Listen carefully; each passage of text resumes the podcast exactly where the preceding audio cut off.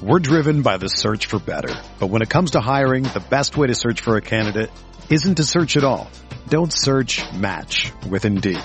Indeed is your matching and hiring platform with over 350 million global monthly visitors, according to Indeed data, and a matching engine that helps you find quality candidates fast. Ditch the busy work. Use Indeed for scheduling, screening, and messaging so you can connect with candidates faster. Leveraging over 140 million qualifications and preferences every day, Indeed's matching engine is constantly learning from your preferences, so the more you use Indeed, the better it gets.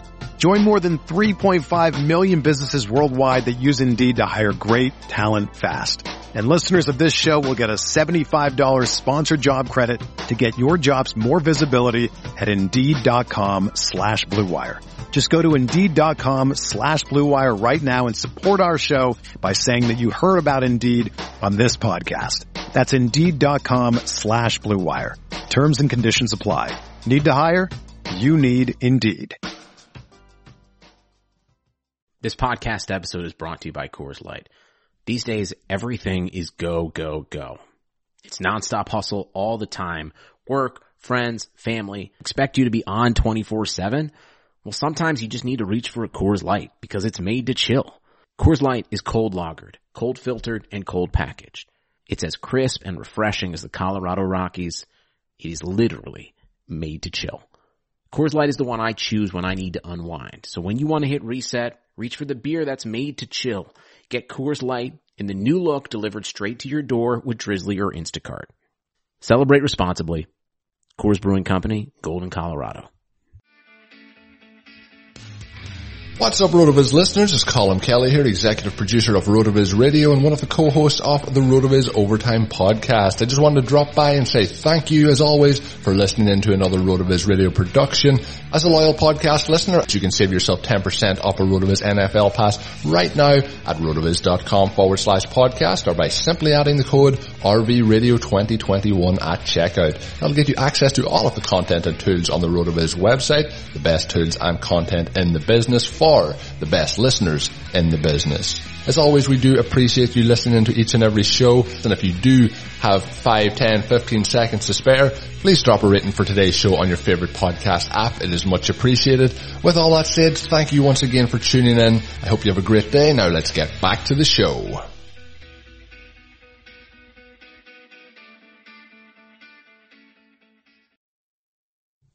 We're talking third year players on Roto Viz Radio. What's up, Roto Viz?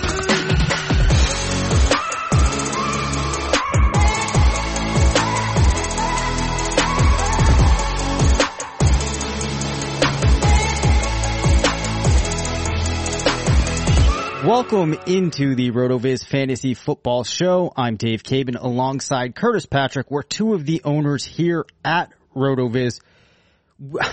We're going back to 2019. We're in a bit of a time machine here, uh, this episode, Curtis.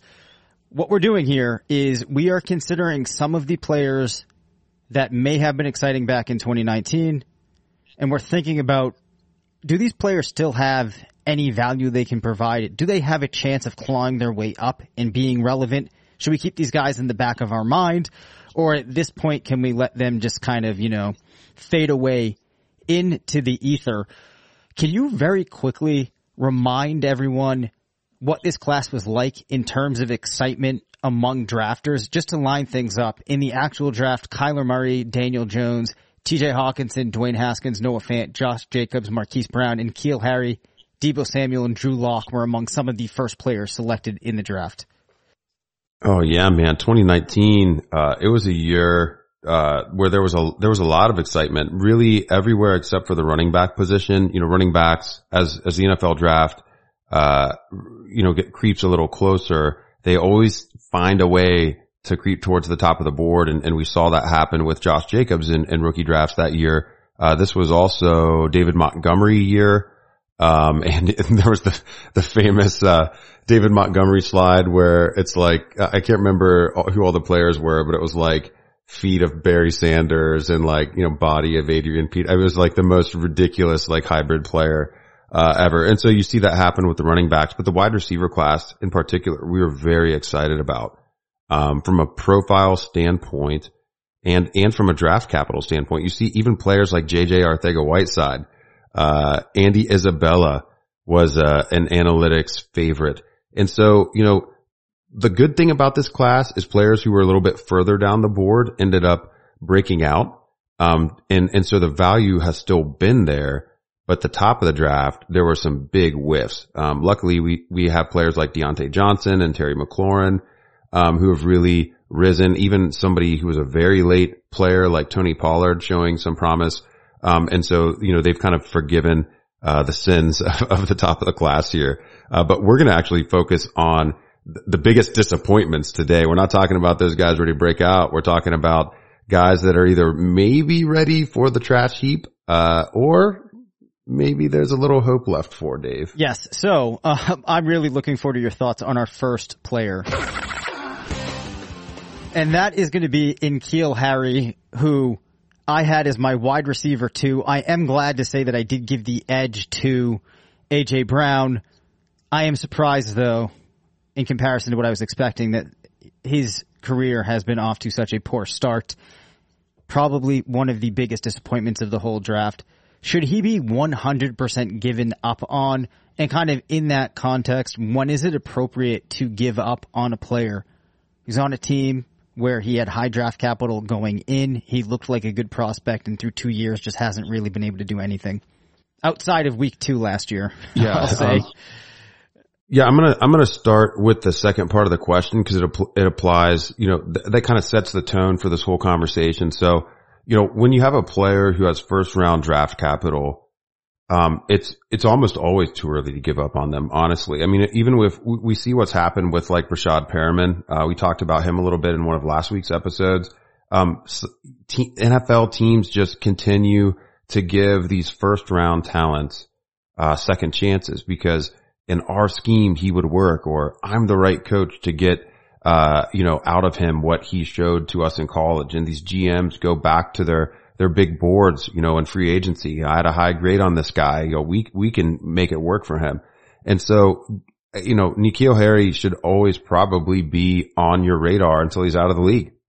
I mean, e- even Kevin White, remember, remember Kevin White, same class as, uh, as Breshad Perriman. And, you know, years after multiple uh, horrific injuries, you know, he flashes in the preseason and kind of shoots back up the boards. Like the thing is, is like you can get a dynasty value spike pretty quickly. That's a massive overreaction on a player like this too. So when they drop out of the top 200 and then literally anything good happens, uh, it's a good time to kind of speculate in those markets.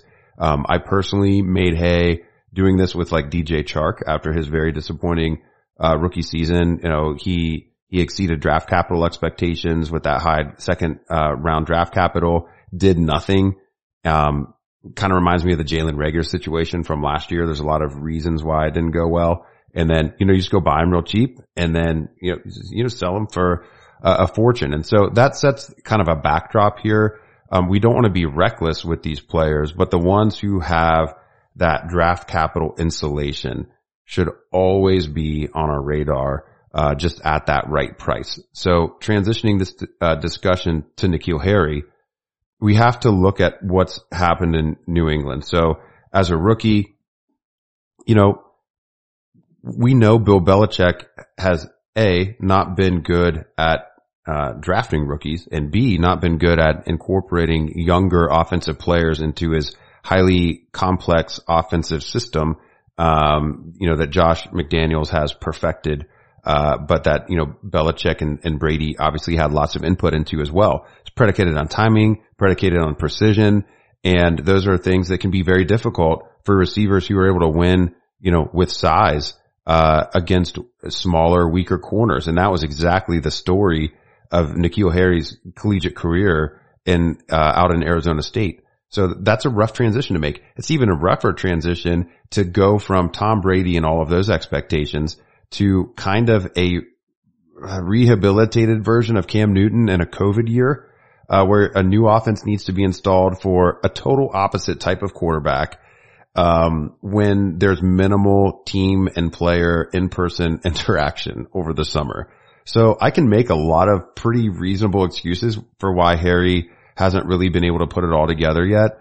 uh, there are some reasons maybe for some positivity. So the team clearly is trying to turn over, uh, you know, their receiving corps. Julian Edelman decided I've had enough, uh, actually decided to retire, uh, just before we dropped this episode. I don't know if you saw that breaking news yet, Dave. Um, but you know, uh, tip of the hat to Edelman, one of the fiercest competitors that the league has seen over the last decade or so. Always really enjoyed watching him play, but he's out of the picture now. Uh, not going to complicate things. Um, the team brings in, uh, you know, a pair of tight ends, uh, to give Cam some options in the middle of the field. Uh, and Kendrick Bourne, who, you know, is he really going to be the guy that holds it all down? Nelson Agholor certainly isn't a threat to N'Keal Harry. They're totally different types of players. I still think the door's open for Harry to be the possession receiver on this team. Um, when you look at, uh, our player usage tools at, at RotoViz. And I think these sometimes are things that in the off season, especially can really help, uh, put the picture together. N'Keal Harry actually had the fourth highest snap percentage of any New England Patriot, uh, offensive player last year. Did you know that? That's pretty like remarkable. Uh, it, it's really, really, in, yeah, it's really interesting. Um, actually, no, third highest on the team. I have this, uh, sorted by multiple years. Only Cam Newton and Jakobi Meyers played more offensive snaps than N'Keal Harry last year.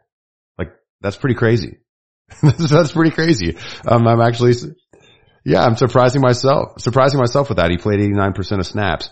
Um, you know, the, the, the, the, problem is the snaps didn't really translate to anything. He was highly inefficient from a fantasy points, uh, uh, over expectation perspective, like negative, uh, 25, uh, fantasy points versus expectation. Um, but again, you know, we, we went over the reasons why, you know, it didn't really work for him in New England last year. So, uh, if we, if you get to that, you know, past that 15th round, past that 18th round and, and Harry's still sitting there and you're like, okay, I need, who's somebody with upside for my wide receiver eight, uh, on this dynasty build or, you know, it, you're, you're in a trade conversation with another owner and, and you see Harry just, you know, clogging up that other owner's roster. He, he's a throw in level player now. I think that's really how far he's, uh, sank. And that, that's great. He's got more upside within his profile than someone on your roster probably. The last argument that I can make is really going back to what our, our prospect box score scout told us about N'Keal Harry. This is, this is why we were so excited about him. Now, uh, those comps have changed because there's more years, uh, or more players who've come into the league to kind of, uh, change the, the comps for him since then. So for example, he and AJ Brown show up as comps for each other. That wouldn't have necessarily happened as prospects.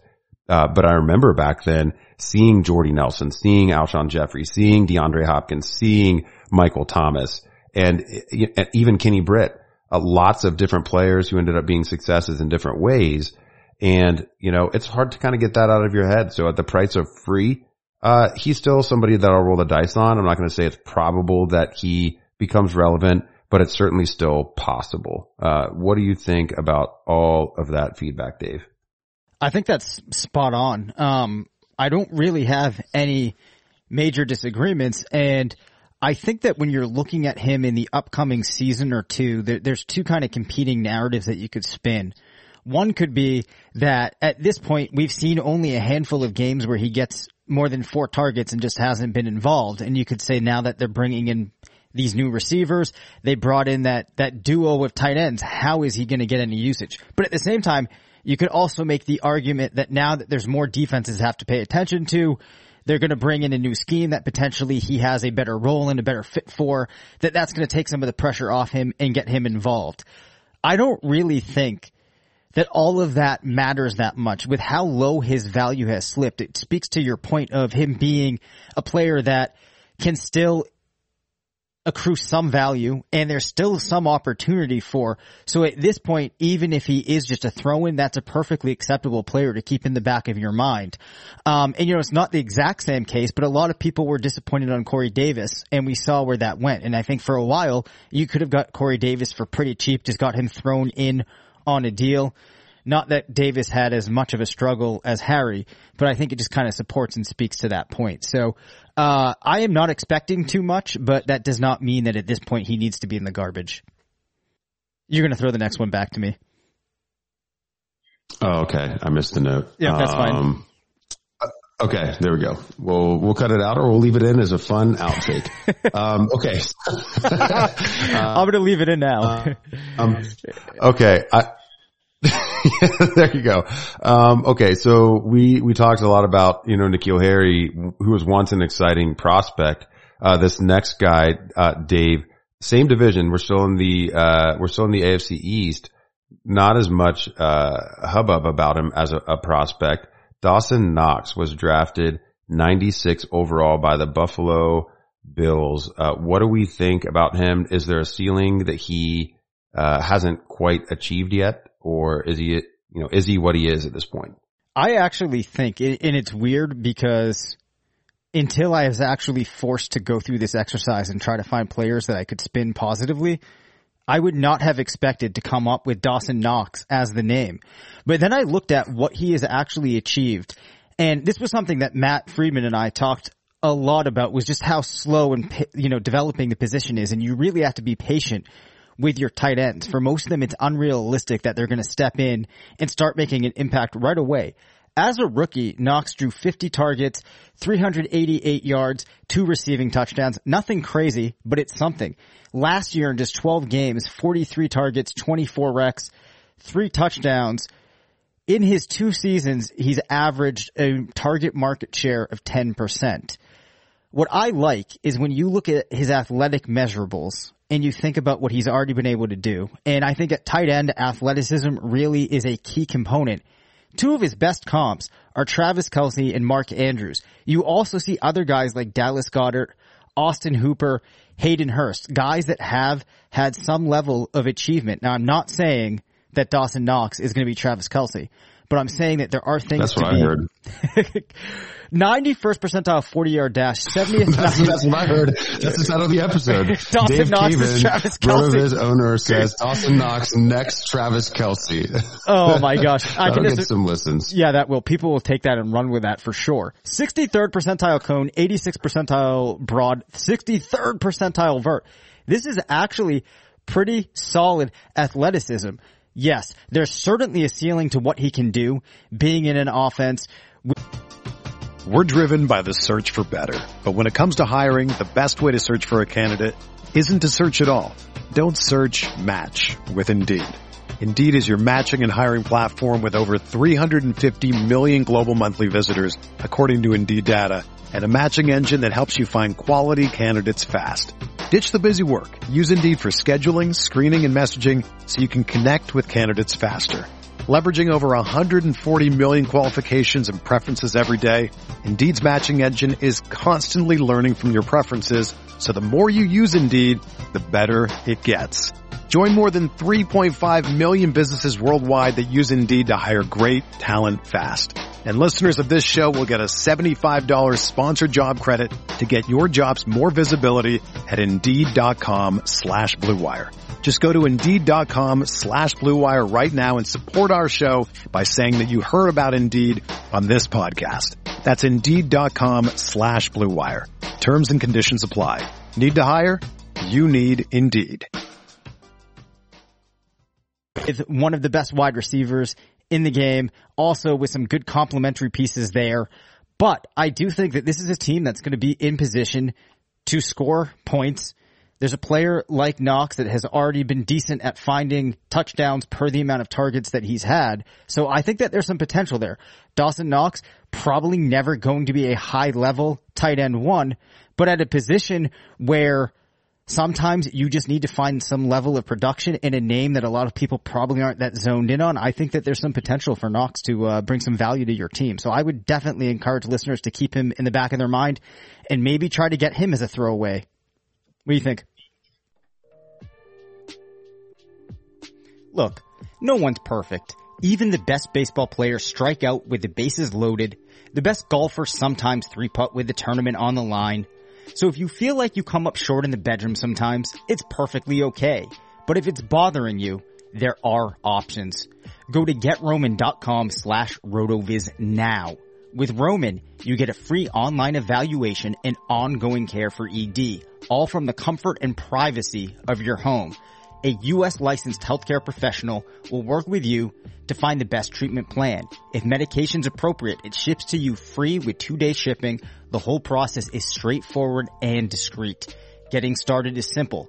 Just go to getroman.com slash rotoviz and complete an online visit. Take care of your ED without leaving home. Complete an online visit today to connect with a doctor and take care of it. Go to getroman.com slash rotoviz now to get $15 off your first month. Look, there's a straightforward way to take care of your ED. GetRoman.com slash rotoviz. Get started now to save $15 on your first month of treatment.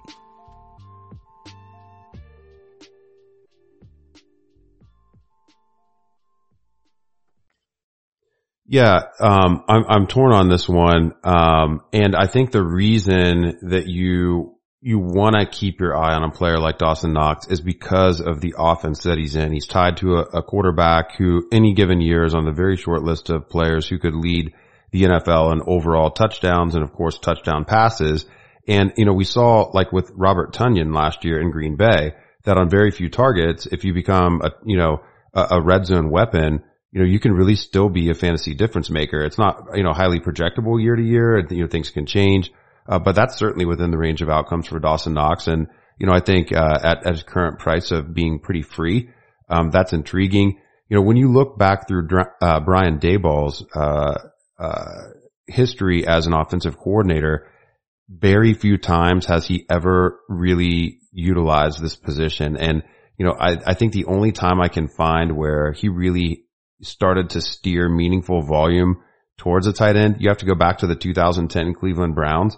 And it's just because the wide receiver corps was literally that gross. So on that team, Ben Watson led the team with 102 targets and, uh, the leading wide receiver target getter was Chansi Stuckey. Uh, no, Mohamed Massaquoi and then Chansi Stuckey. So those are your top two, uh, target getters.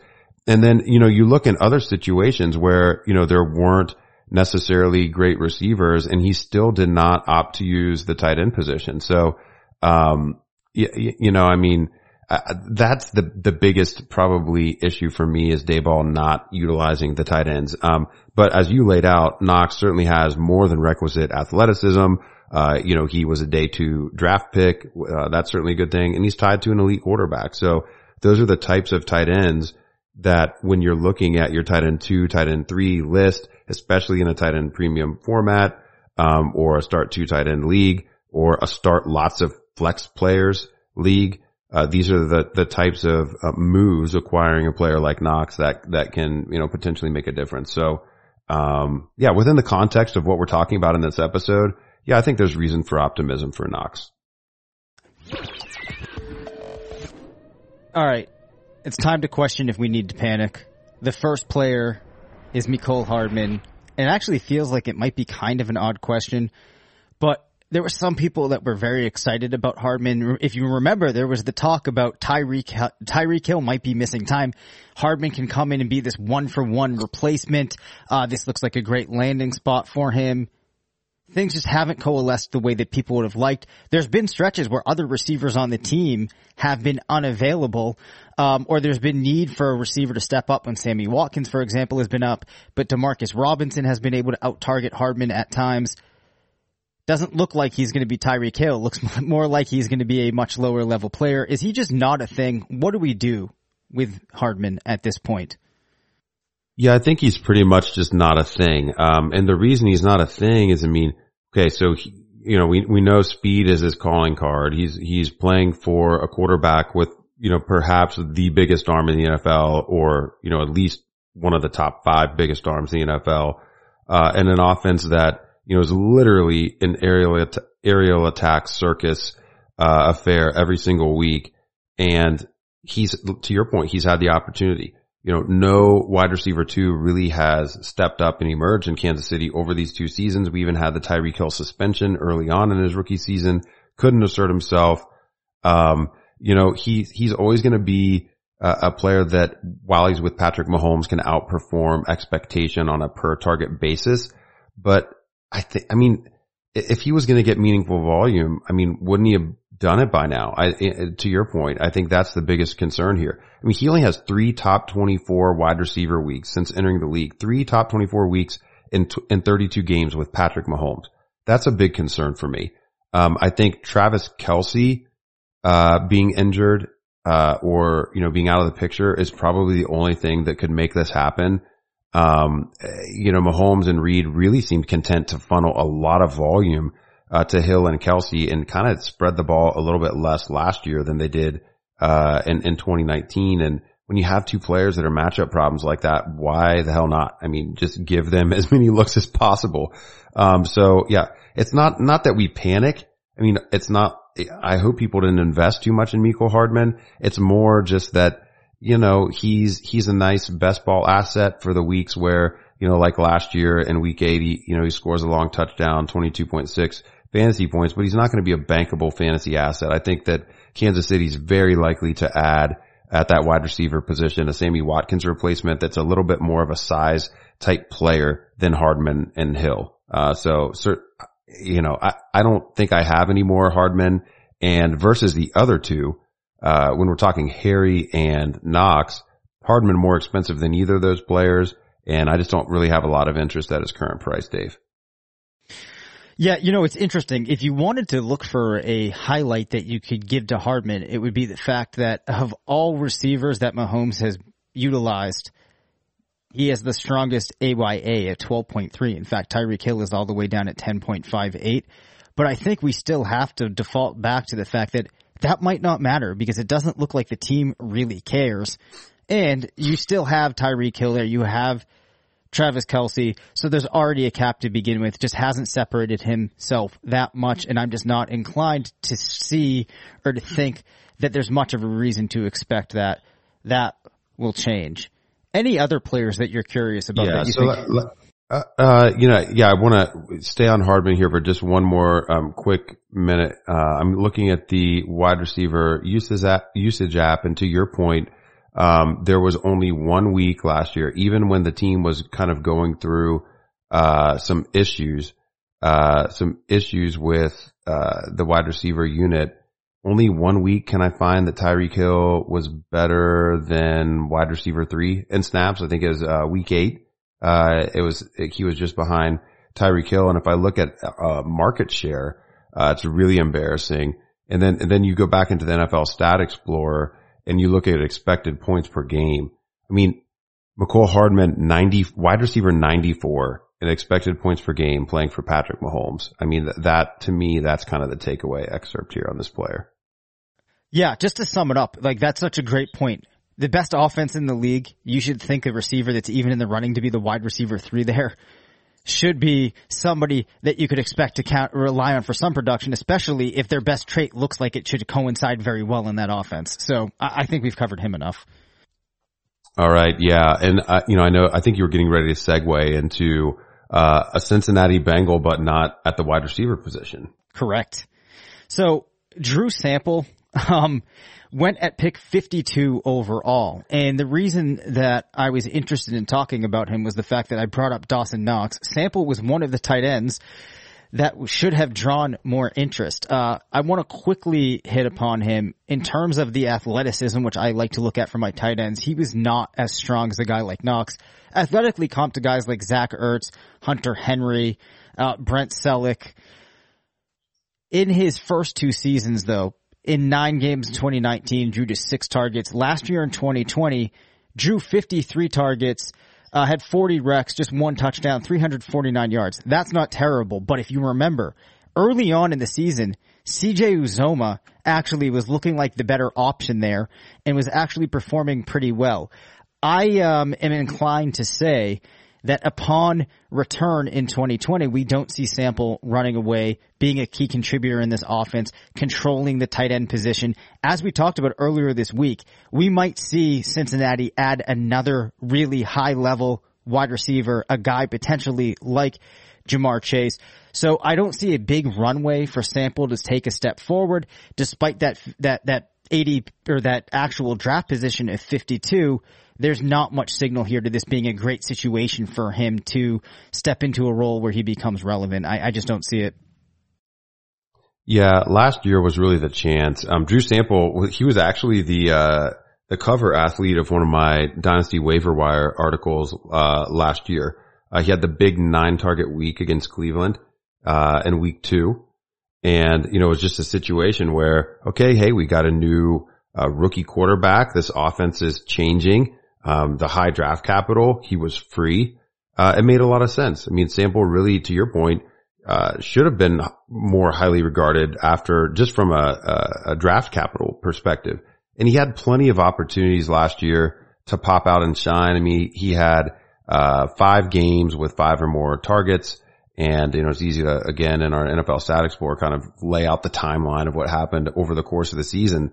Um, and, you know, when he got targets, uh, he was good at scoring at least like 7.7, uh, PPR. Uh, but, you know, he only had two games, uh, where, uh, he scored 11 or more, uh, five top 24 weeks, but zero top 12 weeks.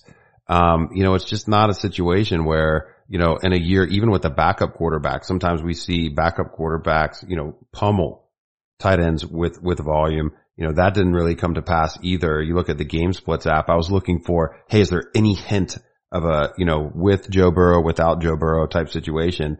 You look at these two seasons that Sample spent in Cincinnati average 4.32 PPR with Burrow, 4.57 without him, uh, right around three targets plus or minus 10% per game, uh, regardless of who the quarterback is. I think he is what he is within the, uh, you know, within the, the Cincinnati scheme here, at least with its current regime. And, uh, yeah, I don't think he's somebody that really needs to be on our radar much. Fair enough. All right, to close things out, just a couple of super quick questions for he, for you here, Curtis. You don't need to elaborate on these very much unless you feel that there's reason. Three of the running backs in this class that have not broken out, but people, well, Darrell Henderson has had spots, but now he's in this position where it looks like Cam Akers is going to be in control of the backfield for the Rams. You have Alexander Mattison, who actually filled in a couple of times for Dalvin Cook, and I was expecting really good things from Mattison, but he kind of squandered the opportunity. Then you have Benny Snell. Of course, we have to assume that Pittsburgh's going to do something to shore up the running back position. They also have a couple other guys there that could get involved. Um, of those three guys, who has the most value in Dynasty? Kind of differing since your situations for the three. Um, but you know, this was a running back class where there really wasn't a lot of top level prospects. Yeah, um, I think I prefer them in the order that you you mentioned them. Henderson did show us some upside, actually, uh, in in three of the first five weeks of 2020. This seems like eons ago. Three three of the first five weeks last year, he was an RB one. He was an RB one. It was crazy. People were like freaking out over their Cam Akers shares uh, and rookie drafts, and I mean, man, how, you know, just a, a little injury can, can change things sometimes. Um, but Darrell Henderson, I think within the context of the, the Rams offense, certainly the highest upside player of the three. Um, I was very high on him coming out. Very exciting college player. One of the most efficient college running backs in uh, college football history. Really interesting profile. Mattison is more of a plotter, but probably has uh, more of a, if, if you just look at the age of the player uh, that he's supporting in Dalvin Cook, uh, and a player who's missed considerable time in his career before in Cook with multiple uh, knee injuries, Mattison probably a more likely bet to give us some value, uh, you know, in terms of startable weeks. Uh, Benny Snell just zero interest uh, for me. I think Pittsburgh's a lock to upgrade the position, and Snell didn't show us very much last year. The team actually went back to busted James Conner um, when he was available, uh, despite having used Snell in the middle parts of the season. Yep, yep. I uh, agree with you on that. Um, and yeah, it is really interesting with Henderson how ti- how times change so quickly. You know, I was a big proponent of Cam Akers, um, but I, I think that I do have some thought that Henderson could eat into what Akers might be able to per- get as a uh, in terms of workload a little bit more than people might think. But let's close out with wide receivers. There's one name in here uh, that I think people will always uh, have a little bit of a disappointment when they talk about, but have to chuckle at it, and that's Andy Isabella, right? So Miles Boykin, Andy Isabella, and Travis Fulgham, who actually was awesome in spots last year, uh, but could very easily just be an obscurity for the rest of his career. Do you see any of these guys being relevant again? Or relevant for the first time, you could maybe argue. relevant for the first time. Um, uh, Andy Isabella will always have the 88 yard touchdown as a rookie that gave him some of the highest fantasy points over expectation in our database. I always love, uh, seeing that. It always reminds me of it. Um, I think it's unlikely. Yeah, I think it's unlikely that, uh, any of these three guys is, is super relevant again. But I would say of the three, Isabella has the best shot. Um, Kristen Kirk, Christian Kirk is coming up on, uh, the end of his rookie deal. And so Isabella, e- even if it doesn't happen in 21, um, the team, you know, with everything they've got invested in DeAndre Hopkins, uh, you know, hey, potentially he gets 2022 to himself in that Christian Kirk role. And maybe, you know, by then he'll have learned how to play in the NFL offense after coming out of UMass in, in a very different situation from a competitiveness standpoint. Um, but yeah, I think that the most likely thing, uh, here is that none of these three players ever makes their way into a fantasy starting lineup ever again. The strangest thing about Andy Isabella was when you would go back and you would look at his game log and he'd play against SEC schools because he actually had a couple of games against them. He absolutely dominated. I forget yeah. if it was like Florida or I forget which school it was. He put up like 200 receiving yards and multiple touchdowns on one of these SEC schools, which you could say, well, maybe they were playing the backups or anything like that, but it was still, I thought, very impressive at the time. So it's weird that he never really, uh, or has not yet turned into something. Um, but you know, maybe you need more than just that, that crazy speed and strong athleticism. So Curtis, we are now. Yeah, I mean, let's. Let, oh, go ahead. Oh, I, you gotta, you gotta let me, you gotta let me complete the thought here. So you're gonna, you're gonna bring that up. Uh, he torched Mississippi State for seven receptions, 158 yards and a touchdown. And then, um, you know, he, he also had a situation where against Georgia, against Georgia, 15 receptions, 219 yards and two touchdowns. Now that was a garbage time situation. It was a garbage time situation, but still you see that on, you know, you see it and it, you can't unsee it. Um, what he did as a senior was, was very impressive, but, um, yeah, you know, I, you gotta think that Cliff Kingsbury would still want it to work out for this guy. I mean, he famously traded up for him, took him over DK Metcalf. I mean, the team really, inve- they basically traded Josh Rosen away you know, when you look back at how that all went down, they, they traded Josh Rosen away for Andy Isabella is kind of sort of what happened there. So he's going to get his chances. Um, you know, maybe with a full off season this year in year three, uh, you know, we'll see it happen for him. Of course, we're rooting for him, but, um, yeah, I want to put the icing on the Andy Isabella discussion there. Yeah, that, that's fair. You know, I'm just trying to keep these, uh, these episodes tight on schedule on the show sheet. I saw we were getting behind and I said I cannot let Curtis, ha- Curtis have his piece, but I will give you the opportunity. People out there are going to be listening to this on a Friday. How do you want to send them into their weekend? Oh man, um, on the weekend. Okay. So, so let's, let's do this. Um, uh, have a toast, uh, to someone that you haven't seen, uh, in the last year. Uh, it doesn't have to be, you know, I, I, I, would toast with bourbon because that's my, my drink of choice, but I think, uh, 2020, 2021, the pandemic year is a year where we didn't all get to see the people that we, we are accustomed to seeing and, you know, it changes our personalities, you know, when we're not around those people. And so spend a little time reflecting on, on those who are important to you, but maybe a little bit further from uh, your mind uh, or your sight uh, in the last year. Throw out a little bit of respect, Dave. you know, I wanted to come in and, and, mention a player that really kind of disappeared last year and say it's been a year since we've seen whoever, but that was such a nice sentiment that I, I figured I wouldn't come up with it. All right. Uh, all right. Uh, Call us up at 978-615-9214. Get entered to win a shirt. I appreciate Curtis sharing those thoughts and we will be back next week. Thanks for listening to the RotoViz Fantasy Football Show. Don't forget to rate, review, and subscribe. Follow us on Twitter at DaveCabanFF and at CPatrickNFL. Email us at RotoVizFFShow at gmail.com. Visit rotoviz.com forward slash podcast for more information on listener-only discounts. And until next time, thanks for stopping by.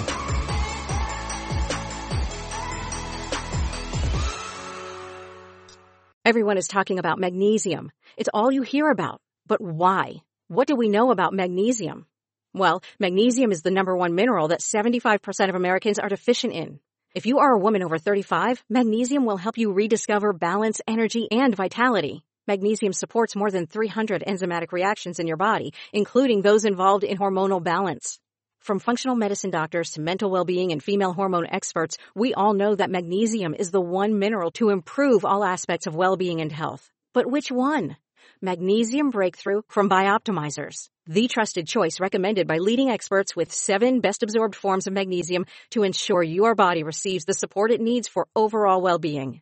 Go to bioptimizers.com slash balance today and use code BALANCE10 for 10% off. Support your journey to wellness at B-I-O-P-T-I-M-I-Z-E-R-S dot com forward slash balance. Magnesium Breakthrough from Bioptimizers, your foundation to optimal health and vitality.